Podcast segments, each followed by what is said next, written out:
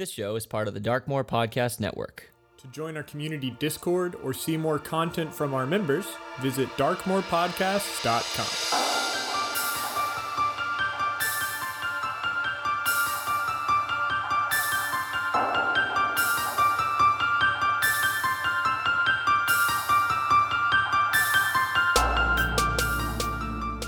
name is Steven, and I play Ulrich Orman, a Gnome Ranger, Hexblade Warlock, and Chief Arrow of the Warden Scout of Nui Satalis. And this is Advantage.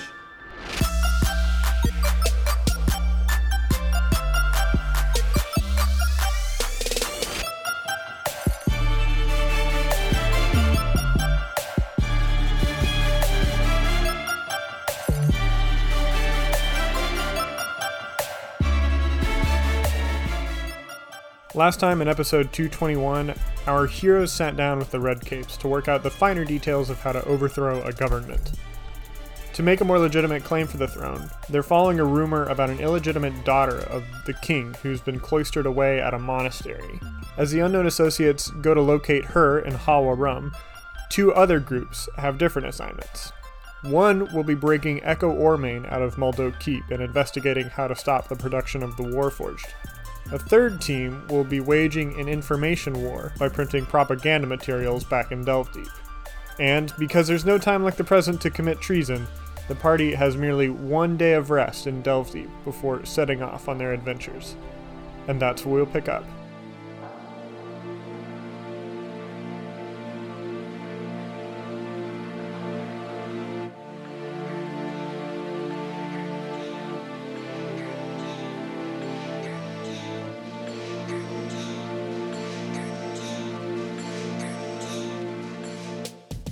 Ulrich, you and two others in the Sylvan rank are crouched in a bush watching hordes of humans and half orcs march through the evergreen taiga forest that covers the eastern slopes of the mountain of Rorun. The army, dressed in leathers and wielding thick steel blades, haul siege weapons with them as they ascend up the long, unused road to the Fortress of War, which has sat empty for years. Your comrade beside you whispers, They're breaking the Tranquility Pact. We've got to tell the village. I agree, and we need to move quickly and silently. You blink, and when your eyes open, you're standing on the stoop of your hovel with your close relatives. You're nervous, and you can hear the thudding of boots from the armies above. But your father places a hand on your shoulder and says, We're protected. I doubt any of them are wise enough to see through the illusion magics. If we don't give ourselves away, we're going to be fine. I want to believe that to be true, but I don't have a very good feeling about this. I this isn't a small move, Dad. It's it's kind of a big deal. Can you describe what your mother and father look like? Neither of my parents um, could be described as like slight. They're, they're both like broad-shouldered, uh, at least at least for, as far as gnomes go, and like of stout build. My my dad's face is like weathered by time, but still very very inviting. Like were he to mean mug, it would um, look scary. But he has such a genuine smile that it's it's really hard to to make that look scarier than it is. Um, my uh, mother, at this point in her life, has foregone all of the effort of long hair uh, and prefers something a little shorter. And is also not terribly fond of wearing like dresses or anything like that. So she's in a not dissimilar outfit to my father like you can see um, the family resemblance, I suppose, in in us. Like we we do look like we're family, um, but I stand out as being a little bit more slight, um, and like having more like effeminate um, shape, I suppose. Uh, your mother is pacing and looks out across the bay and says, "Shit! Look, that's the Callahan. They're headed here for the pipeweed, and they don't know about the army." You blink again and you're on the muddy black beach with others in the Sylvan rank and you're waving frantically at the crew of the Callahan to raise anchor and leave before they're spotted. You blink again and now you're drenched and you're climbing into the dinghy that was being paddled toward the Malnothri shore. Uh, you're out of breath from that swim. What do you say to the three th- sailors mm-hmm. that are in the dinghy? Leave and fast. There's an invasion happening. A flaming ballista bolt crashes into the side of the Callahan, lighting it ablaze. Uh, and you look back at the shore to see the barbarians rushing down to the water at the Malnathri's village. You hear their war cries shouting as a storm of arrows rains down around the digging you're in. You take cover as the sailors quickly row to get out of range, and you peek up, looking across the water at your home. What do you see? What was the last image of your village? People running. Um, I, I specifically take note of the fact that I cannot see my family and therefore cannot like be certain of their whereabouts. Um, but yeah, everyone it's just it's just total chaos. There's no even attempt at making like a coherent um, escape. is, it's just running, gathering whatever they can in their hands and running away. Arik, you wake up leaning against a tall pine tree. A sweet smell splits the alpine air, and you realize that Briston is offering you a cup of hot chocolate. Alright, you you fell asleep, and it was too cute for me to wake you. there's this distinct moment where like I'm coming to and like still have all of the like powerful visceral feelings of what I just remembered and that clashes with what I am seeing of reality. That moment like 5 or 6 seconds after you wake up and a dream still feels real. So I definitely like pause for a second just like staring blankly and take a big breath and then take the hot chocolate and I just say thank you. I, th- I think he shuffles in his pocket a little bit and uh, kind of checks his right pocket and gives a, a confused face and then checks his left and has like a sigh of relief uh, and pulls out two tiny trinkets says i uh i don't really know how to do this smoothly so i'm just gonna wing it i've had these pieces for a long time and uh, in his hand are a pair of rings He's not engaging. He's not asking you to marry him. But but they they are rings, and both with frosted green glass center stones fixed onto silver shanks. These gems are sea glass. You attune to one, and then you'll always see it. It's it kind of superimposes itself in the direction that it's in. And I've already tuned to this one, and I hope that you'll always wear it, so that I can see wherever you are and know that you're okay. And Auric, if it's if it's something you want to do, you can attune to this one, and I'll wear it. This like definitely pulls me out of the sort of stupor um, that I was experiencing. Uh, and I sort of giddily am like, yes, please. And I, I take it and I kind of fumble with, with putting it on. Like it's not, it's not a smooth process. Uh, I like to imagine that it's a little big for my hands. Um, so I have to wear it on, let's say my middle finger. Like, like the ring finger is a little too too small, and so I, it's on my middle finger. What do I have to do, Joe, to attune to it? Uh, it just takes like a five minute rest or something like that, and we can do that. And you're attuning to to the one that Briston is going to wear. Okay, so like by doing that, I am wearing one ring, and I can it, like shows me a small window into his world, and I can see. No. No. What? How did it? Sorry, I'm. I guess I misunderstood. So if you poke your eye right, Uh huh. and sometimes you see little spots. Uh huh. Imagine that one of those spots is the color of uh, the gem or the, the the sea glass that's in the ring. That little spot, that little frosty green spot, is superimposed into your vision in the direction where the attuned ring is. Does that make sense? so it's like a waypoint. Skyrim, yeah, waypoint. It's yeah. a waypoint. That's Waypoint. exactly it. I'm tracking. Okay, so that's cool. I'm like sort of hastily looking on myself for something that of mine that I can leave with Briston. Uh, and the only thing that I can find is one of the electric blue feathers that I imagine I still have. From the Tempest Oath? Uh-huh. Okay, so I've always imagined like I wear a little like armband thing um that's that has my squadron 9 sigil on it and also like has a couple of just like feathers hanging from it. It kind of always has and i attached like blue ones to it. So i give i have one of the blue ones and i give briston one of them as well. They don't do anything it's just to remember. There are two different color feathers on this Squadron 9 armband of yours. Um, Ulrich, can you explain for listeners who might not have listened to the first arc the significance of both of those? The the first one are definitely the electric blue ones that I got from a big big thing with the the Tempest Oath, um, who were some zealots uh, determined to uh, suppress at minimum an entire group of people, namely including me. And it had it also had just like normal like black crow feathers, right? Yeah. um, which it has a lot to do with being a member of the Warden Scout.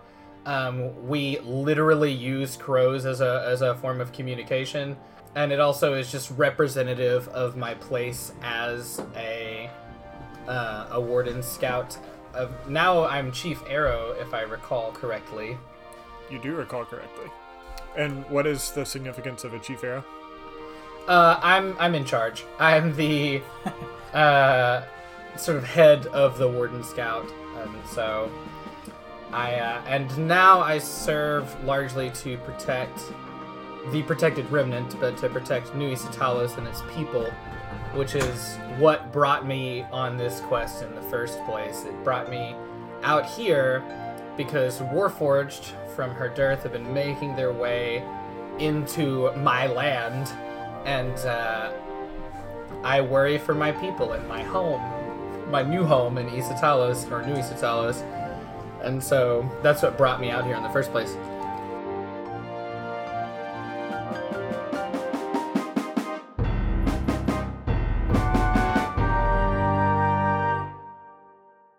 Alaris, you've been tasked with collecting scrolls of sending. Sending, of course, is a very useful spell that allows two parties to share a brief telepathic communique, uh, and is is fairly common among wizarding academics, and would be easy enough to purchase from any outpost of the Weavers Guild. Tragically, you're in Delve Deep, a dwarven city known for its artisanal skills as smithies and engineers rather than its deep arcana. So you're sitting in a sort of reception area of the Legacy's Guild Hall with Gramley Steadyhand, Grimton's older brother. Yeah, there's not enough magical community here to warrant funding its own building, so the Weavers just have a tiny office here with the Legacies. That, that's all right. It seems The furniture pieces in this room are stunningly upholstered with uh, this deep purple velvet. You spot the tiny name Mata embroidered on every pillow and carved into every trunk. You hear heavy footsteps and the shuffling of a coat coming off and an out of breath panting. I I was told I have a visitor. I'm I'm sorry I was late to the office. I just arrived home from a conference and haven't been back yet even to see my wife. Um, and it's a gray haired, bespectacled dwarf who is ushering you back. well. Thank you for having us on such short notice. Oh, I was told I was just seeing one of you. Oh, uh, Gramley says, All right, it's all yours. okay. And you walk back down the hall, and the plate on the office door reads Dr. Joseph Blacktip, Weaver's Guild. And he's fumbling with his keys and opens up this like tiny closet with a desk crammed inside. The desk is obviously too large to have been brought into that space. It was obviously built within this tiny, tiny room. uh, he sets his stuff down and says, All right, one moment, I got to piss like a racehorse. yeah, take your time. By all means. Uh, give me a perception check.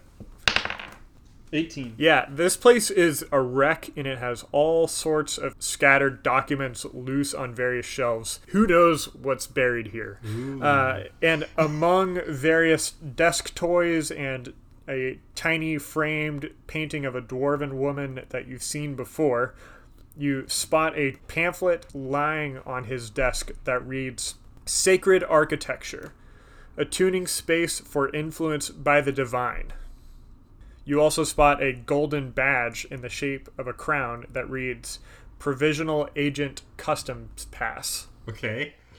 And he's gone right now? And he's gone And right the now. desk is really cluttered? Yep. I'm just gonna, like, snap those two things. All right, give me a stealth check. Oh wow, I rolled a 19. Uh, plus one Oh, will be 20. your haversack is kept in a convenient spot where you can just like grab and stuff without having to fumble with like any sort of zipper or buckles or anything, and is over with, with plenty of time to spare when Joseph Blacktip comes back in. He says, "Sorry about that, son. Had to drain the main vein. uh, what's your name? How can I help you?" Uh, hello, sir. I'm I'm Alaris, Alaris Geldream, and I'm just looking for some scrolls ascending. Geldream, huh? Uh, any relationship to the legacy? Uh, Catherine? Yeah, Catherine. Uh, yeah, that, that's my mom, actually. Huh. She w- was the head speaker at this conference that I just got back from. oh yeah, what what conference was that? Uh, he, he said it was something about sacred architecture, and you see him like shuffling around through the papers. I had the pamphlet around here somewhere. I would give it to you. It's- Oh, that's no worries. that's fun that you're related. Yeah, but anyways, yeah, that that's that's what I'm here for is is scrolls ascending. And let me just. Um, he pulls out a little box, and uh, can you just speak your name into this Alaris and your last name, son? Geldream. and the box like glows green. All right, yep, looks like your your dues are paid up. And if you got a guild membership, and he like reaches up into a like a filing cabinet that's like way above his head in a really awkward position, is like standing on his desk chair, uh, trying to get in there. Uh, how many do you need? Uh, just like two, three. Yep, here's one, two, three, and uh, here you go. Cool. And hands it to you. Thank you, sir. You take care. Hey, what are you doing in Herdirth? Uh, sightseeing. Deception check.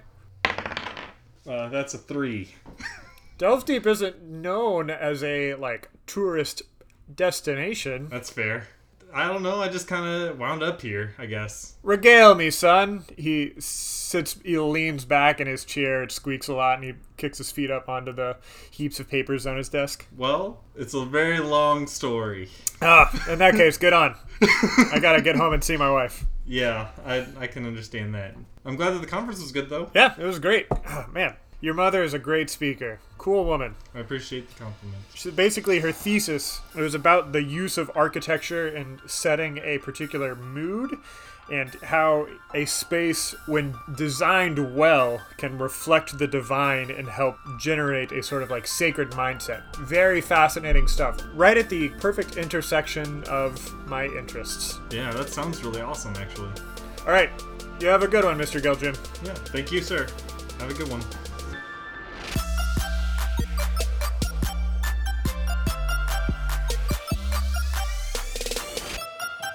Hey, friends, it's Joe. So glad you're here with us for episode 222. Uh, these vignette episodes are always really cool for me. It's a fun tool that I can use to spotlight different characters and give them a moment that is quintessentially their own.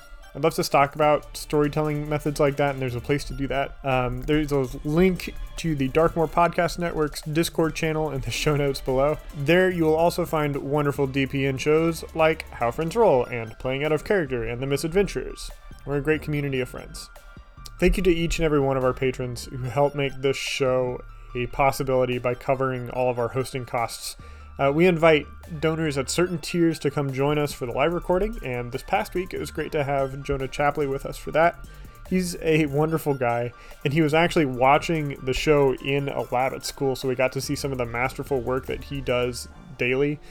I also need to mention Michael Callahan, who has been a massive giver to us for the last two years. In addition to the stuff that's listed on his Patreon level, I've named a ship in his honor, the Callahan, which you heard as a part of Ulrich's flashback. We're a small show, so each and every dollar that our givers donate is a substantial percentage. If you can afford to donate, we would love your help. There's a link down in the show notes.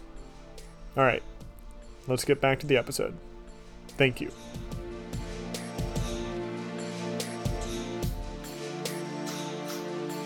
Grimton, you were left as the sole adult at the in-law suite where Tarani and Gramley stay.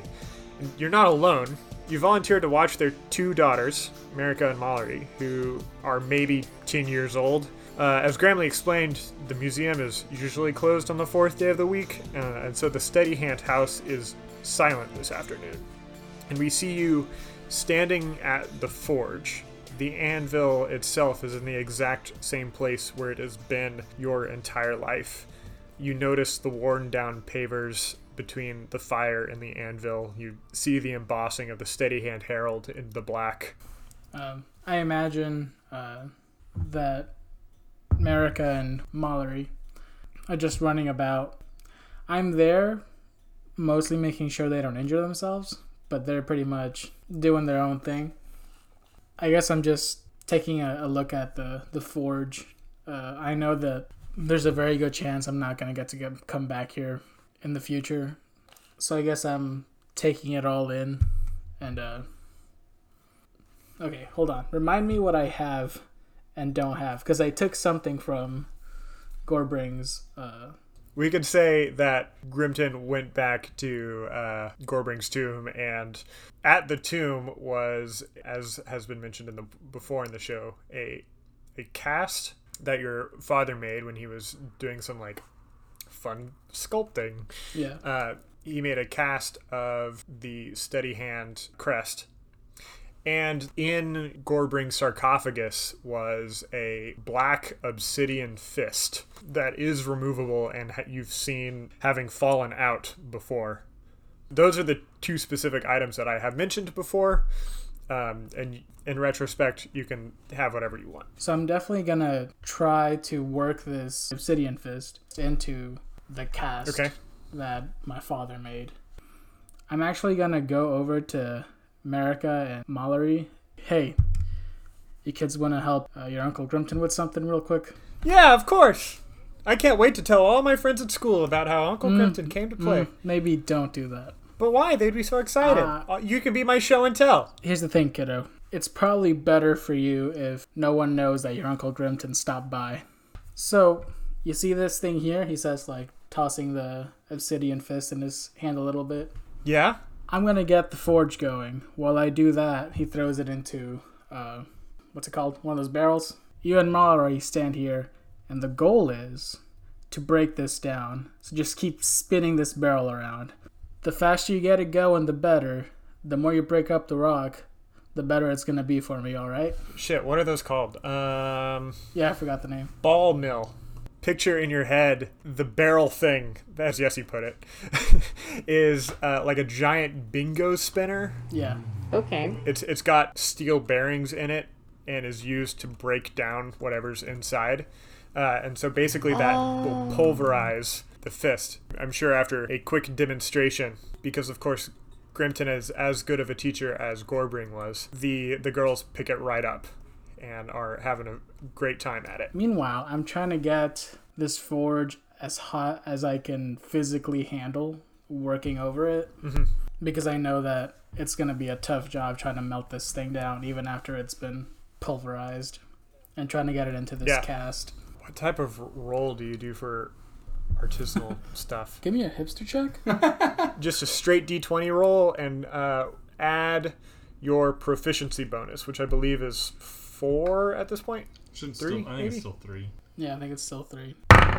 16? You're able to get it going at a pretty timely manner. All it takes is a substantial amount of work in the bellows and the right amount and type of fuel to burn. How hot do you want it? You're just gonna throw that one on him. He's just gonna have to like either pick something totally arbitrary. No, no. I'm let me uh, this is a quick Google Google search away. Oh, nice. Because like Joe definitely researched this in prep for this. I'm getting it to 2000 degrees very Fahrenheit. So for our non-American people, that's uh, 1100-ish degrees Celsius. What's the progress that Marika and Mallory have made? Acceptable. It's pretty powdery. I'm gonna combine this obsidian powdery stuff.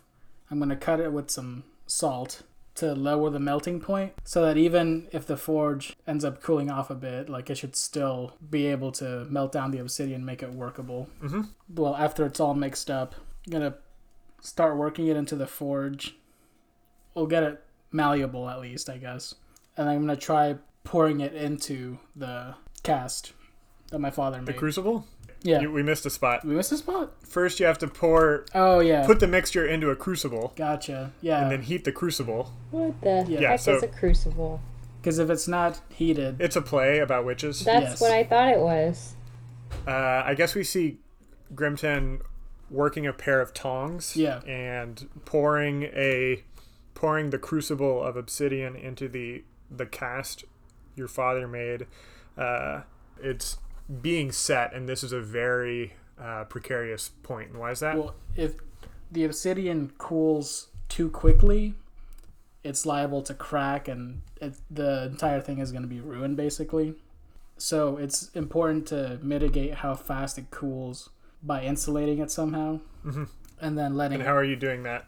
So, what I'm envisioning is I'm going to put the obsidian into the forge and let the fire burn out naturally. So the obsidian is going to cool as the forge cools, Clever. and I'm going to okay. bring Mallory and Marika out of the room, ushering them into like the room over just for safety because kids tend Uh, to do kid give me things. a d20 roll. Just straight. 17 plus whatever I need to add. Yeah, plus proficiency. That's a non-nat 20, right? Yeah. This process, which you only know the theory of, have never practiced, Yeah. goes surprisingly well. A few hours later, Grimton, you've got an obsidian cast of your family's crest. Do I recall seeing this crest like on the forge anywhere? When you bent down to pick the hammer up, Yeah, Off of the first ground? you noticed an embossing of the shield in the anvil itself. I'm hoping that my father had the foresight to hide away Gorbring's techniques somewhere on the premises, and I'm gonna try to place the crest onto the embossing, not knowing what's gonna happen if anything. you place the crest onto the embossing and it clicks. I think the paver that the anvil itself is sitting on raises up a little bit Yeah. and begins to like move to the side and reveals a six-sided hexagonal room directly below. And the light shines in and reveals a statue of a dragon standing proudly on a small anvil. And there's maybe um, like a six foot drop down into this chamber. There's no stairs or anything. No stairs. I'm gonna take some rope and Yesy Quintessential with these Grimton. rope plans. Yes. Sorry, Grimton with these rope plans. I plans. mean, this one seems fairly obvious, but okay. I'm just gonna tie some rope and lower it so I can climb down there and have a way to climb back up. I'm not six feet tall. you get down there and the, this dragon you know is a representative of bahamut and with your dwarven genes you can smell the purity of its glistening platinum the figure looks heroically into your own eyes uh, its chest out and head up standing on an ancient anvil that is well worn and was retired with honor a fine memorial to the dwarf father the paladin in you senses that this space is consecrated. It's a holy space. I didn't know about this space or haven't even heard about it. This is, I guess, this is Grimton's inner monolog Mhm. And as far as I knew, I'm not sure if Gorbring was a follower of Bahamut's ways, or my father for that matter. So he's gonna step forward and try to more closely inspect the anvil and the statue. It, it's apparent enough. You find dwarven runes written on the podium, uh, scrawled in chalk in Gorbring's handwriting. Mm. All of one's actions reflect their true nature. And you look up from the script, and the walls of this hexagonal room have turned into mirrors. Directly in front of you, you see yourself. Not the Grimton in disguise that's dressed as a young hip dwarf, but the Grimton beneath the cloak. You look into your wrinkled face and down to your gray beard. Uh, your adventuring life has changed your body some. You look more muscular than you did the last time you really looked at yourself in a reflection. Yeah. Below your left knee, innumerous dents and scratches that cover your prosthetic. Your reflection speaks uh, as if to contemplate his three centuries of life and Uh, Yessie, I asked you to write a paragraph some time ago about Grimton's character. Will you read that for us? Yeah. And if you other three could have your own. Mm-hmm. Pulled up. Yep. The ones about Grimton. Is that why you keep sending it to me? I want you to be have it ready. This is just the one you sent, right? Most recently. Yeah, All right, I- cool. which you wrote. I just Yeah. resent it to you.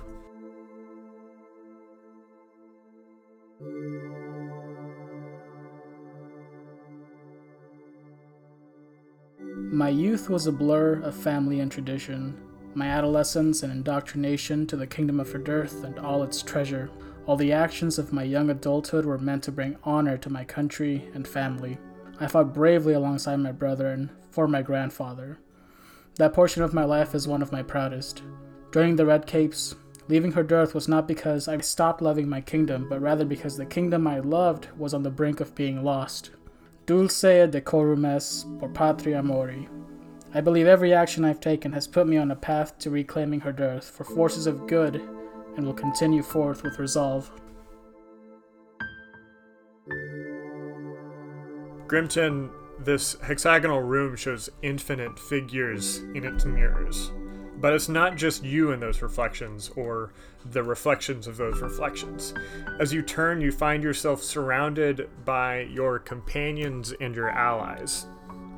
You look your father into the eyes for the first time in over a century, and he smiles back. He says, Full of honor and a heck of a smith. The clan's steady hand lives on in this one. Your mother says, He was a good boy. His life will bring happiness. Your brother, Gramley, says, Braver than most. Perhaps recklessly so, but righteous in his conviction. You see uh, mirrors of Marika and Mallory who are both smiling and laughing at memories of you. Grimton, you are, in no uncertain terms, a man of conviction. You adhere to your faith with vigilance and dole out justice in accordance with its divine guidance. I can say only that I am glad I am on this side of that justice. For I firmly believe if I were to shift sides, even our friendship would not save me from your radiant blade. You are a person I associate with severity. You are both as playful as you are fiercely aimed at your goals. I am not certain if you are capable of moderation in anything. You believe in justice for all people. You fiercely fight to free your people from their cruel ruler, regardless of where it takes you. I've never seen anyone fearlessly run headlong into conflict. Like you can. You're a leader on the battlefield and off. You also know how to party. You are a strong, capable fighter. You have strong beliefs and seem to really want what's best for the people you care about. You have the ability to inspire those around you and rally them to a cause. On the other hand, you can sometimes be a little headstrong and rush into things, especially battle. And you don't always think things through all the way. You also have this weird fascination with rope and thinking you can solve every situation. Herrick Ormain says, Without a doubt, the best of friends, second only to another Ormain. Your righteousness is strong. Briston says, Hell of a man and a companion to the end. Echo, who you haven't seen in months, says, Incredibly sacrificial. Callie Orlig says, Strong willed and resolved. You're a true leader. Alril says, Dude, you never give up.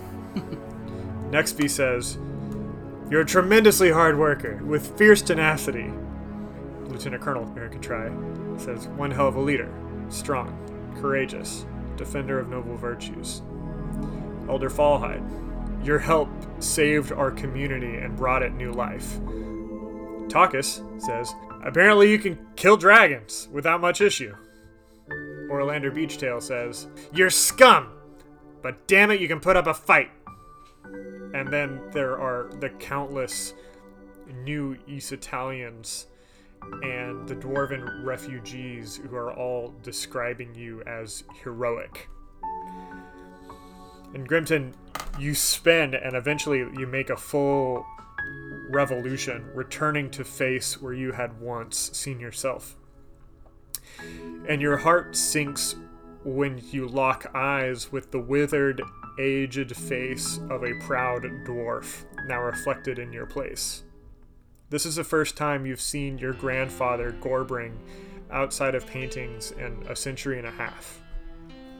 Grimton, my grandson, you're strong, impatient, full of action, full of dwarven pride and friendship, full of righteous conviction and honored word. Plain, I see you tramping with the foremost, taking up the task eternal, and the burden, and the lesson. You're resolved to see a newer world, a varied world, fresh and new the world you seek. Down the tunnels, through the passes, up the mountain steep, piercing the wicked and the evil from the cloud capped peaks gigantic and from the mines deep within. Oh, my restless, restless grandson. I am wrapped with love and pride for your life. And his reflection holds out his hands, and in it is a notebook. There's a reflection. What's on a notebook? I reach out and grab it. You see on the cover that it's scrawled manuscripts of sword and axe play. And you look back up, and the mirrored walls now reflect only you an infinite amount of times. I think Grimton is still trying to wrap his head around what happened. But there's definitely a couple solemn tears like running down his cheek. Not sad, just full of emotion. He's going to tuck away the manuscripts, and once he's had enough reflection, he's going to leave the mirror room. Morlinde, you're standing around the dining table of Kirk Fulport's house. To your left is Herrick Ormain, to your right is Tarani Fulport, and then across the table from you is Callie Orlick, who's bent over her notebook. She slams her notebook down and says, All right, here's what we know about Tori Ambar. One, he's a legacy to a family that made a shit ton of money designing valves and pneumatics. Number B, he's still got a shit ton of money coming in and is pretty philanthropic about it. His foundation helped Briston feeding the homeless and gives scholarships to kids in apprenticeships and like covers their dues for the legacies and all that. Number C, and perhaps most importantly, one of those philanthropies was the purchase of new textbooks for the schools here. It was cheaper for the Keepers of Traditions to just send over the printing plates and then to print those tomes here. Well, Tori Ambar bought a bunch of those printing machines in order to facilitate it. But this was right at the beginning of Grey Sunder's reign.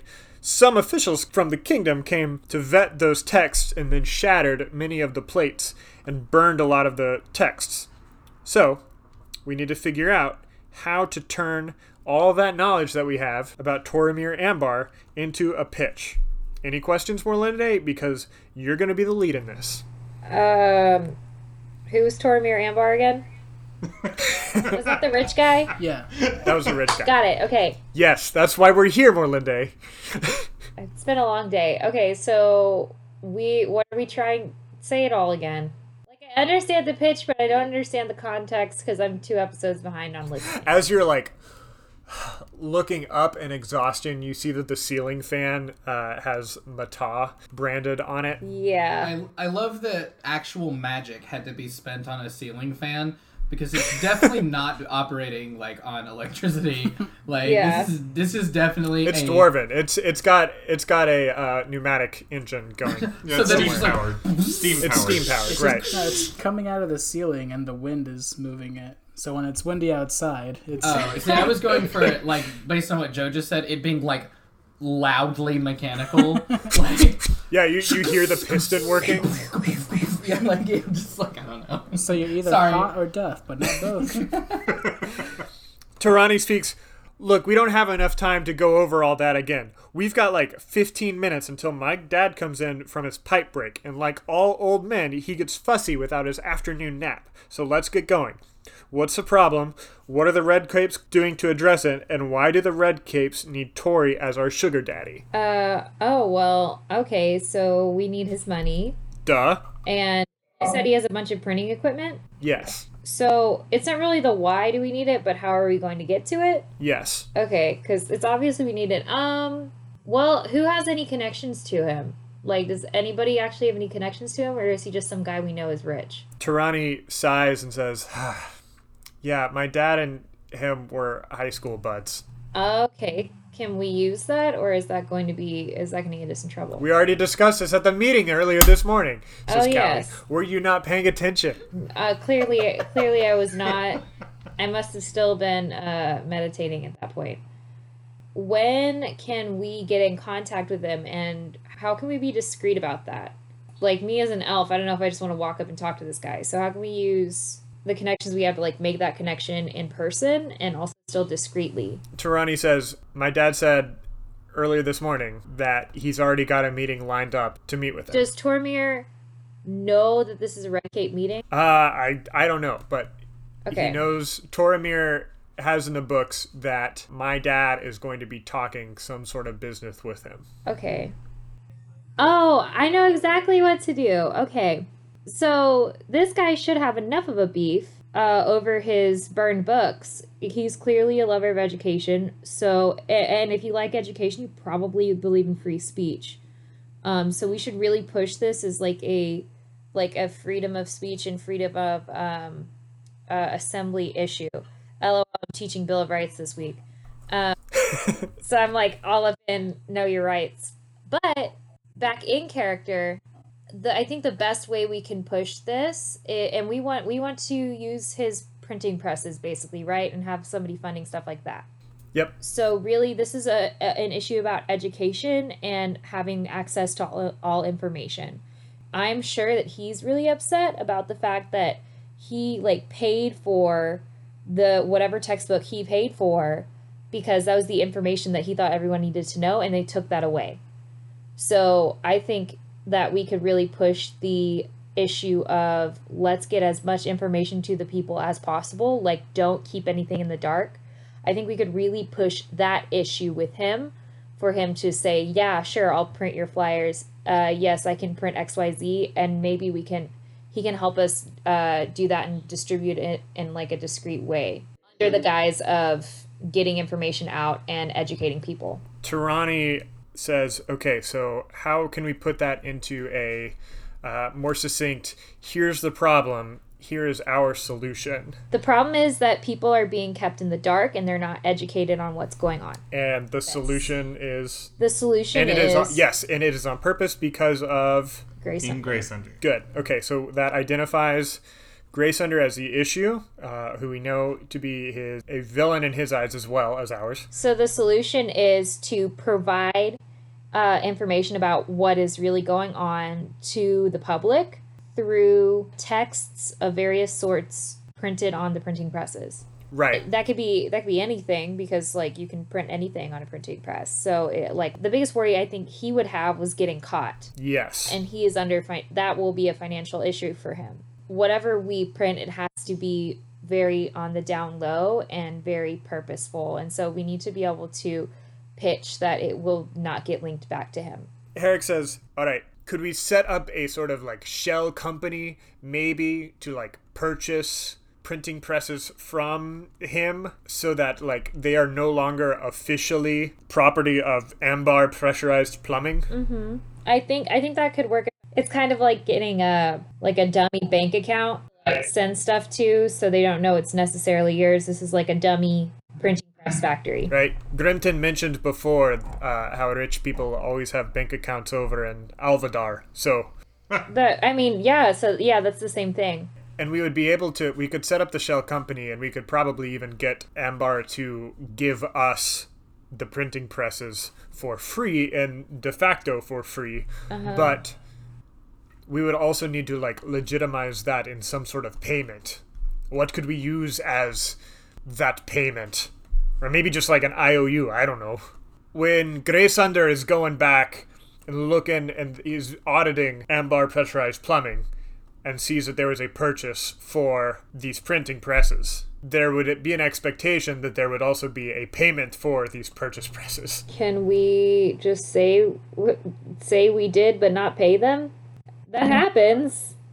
Sure, I uh, suppose. Little money laundering, whatever. I mean, like I I don't I don't deal in a lot of money, so that's really more of a guess than a possible solution, but it seems to make sense to me. I'm just asking questions.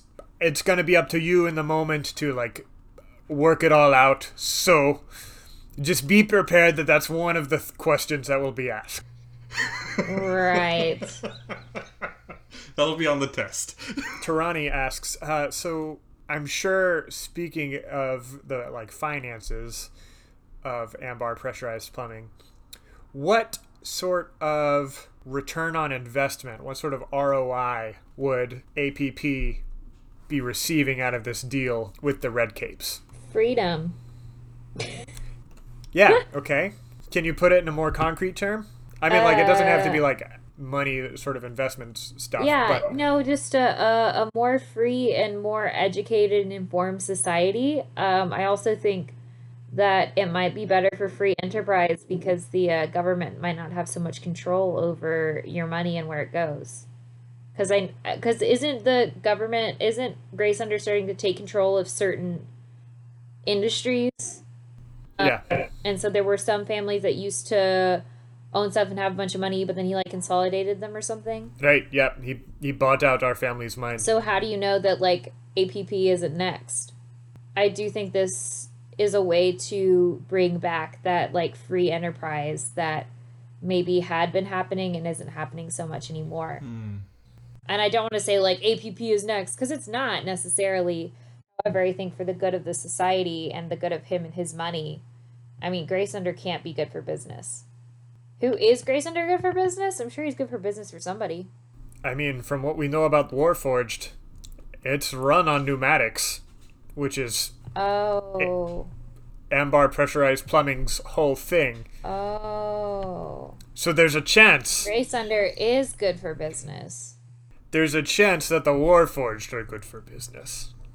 Um, So if that's the case, how can we counter that? I would really like to throw something out there, but I'm not there. Yeah, I'm gonna just like chill here and resist the urge to say things. You'll all be there for uh, the real pitch. Don't worry. Okay.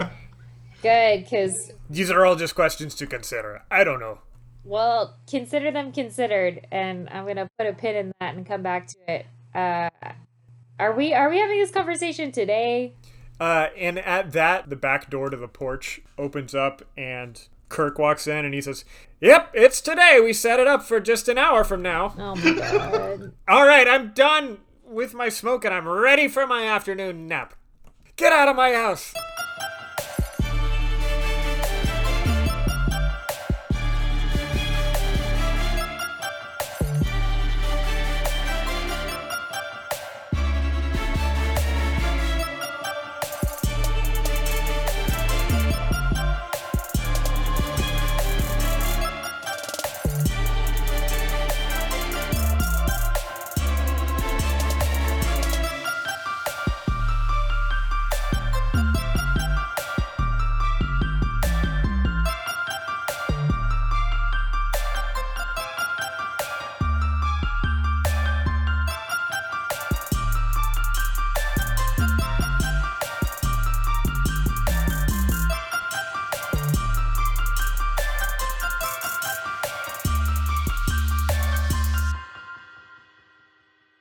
How do you feel about a satirical YouTube channel called Chad Talks, which is like TED Talks, but not?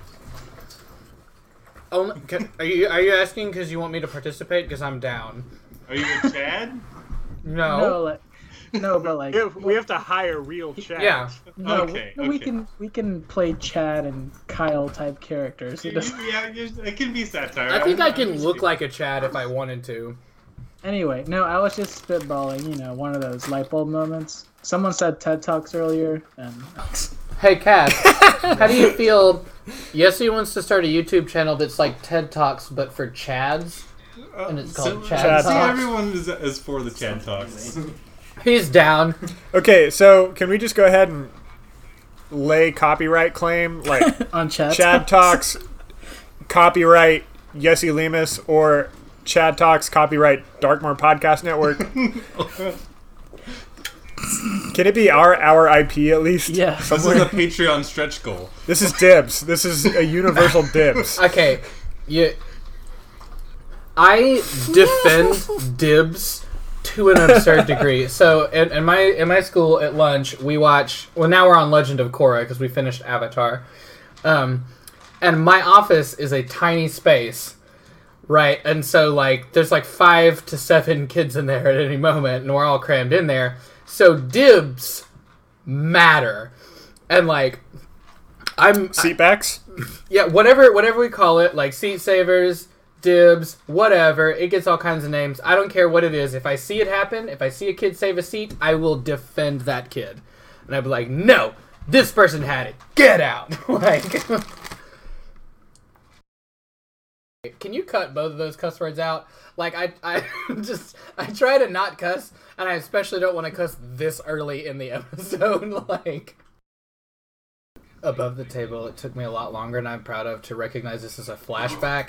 Because like I definitely listened to the most recent episode like yesterday, and I was like, man, I'm lost. um, Uh, she, she w- was the head speaker at this conference that I just got back from. Oh yeah, what what conference was that? she gave a Chad talk. Thank you. I was waiting. I can see it. You can see it on your face, Jesse, and that's why I had to say it. My nose is just like a waterfall. You could always just do our normal thing of forgetting we're in 5e and do some 4e skill. Hey, Steven? Yeah. I, I would have a, a, a better insult, but it would require using a word that we can't say on this PG 13 podcast.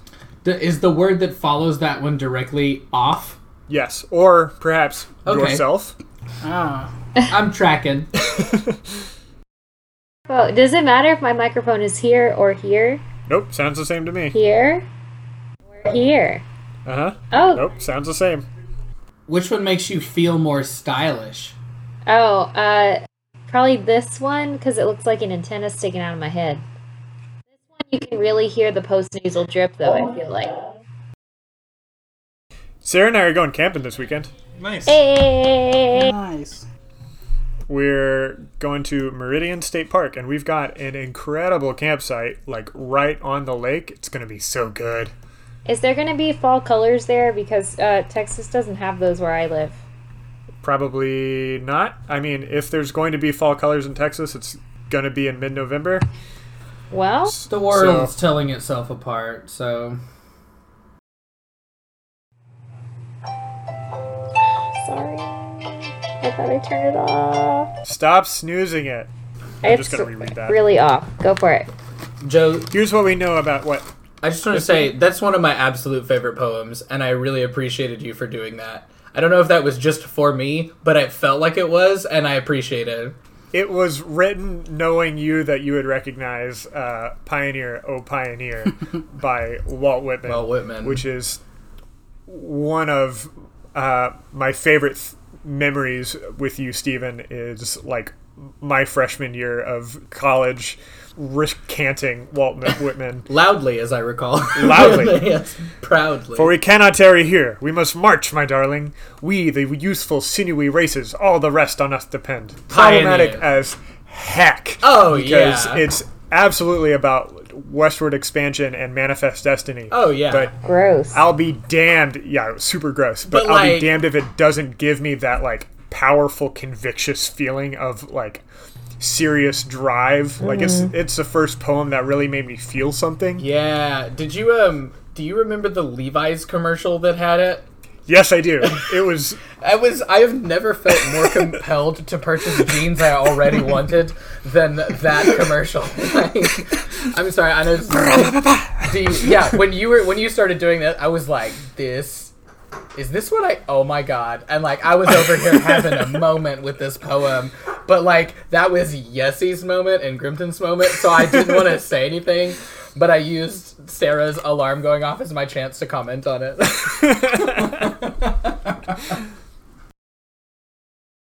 Callie talking. No, I'll say Grimton. Can we um not Grimton. Gorbury. Can we You mean Briston? yeah, No, Gorbring is it. Herrick? I yes. I meant Herrick. Jesus Gorbring, Christ. back I from got the too dead. many dwarves. This is Herrick. New from Hasbro.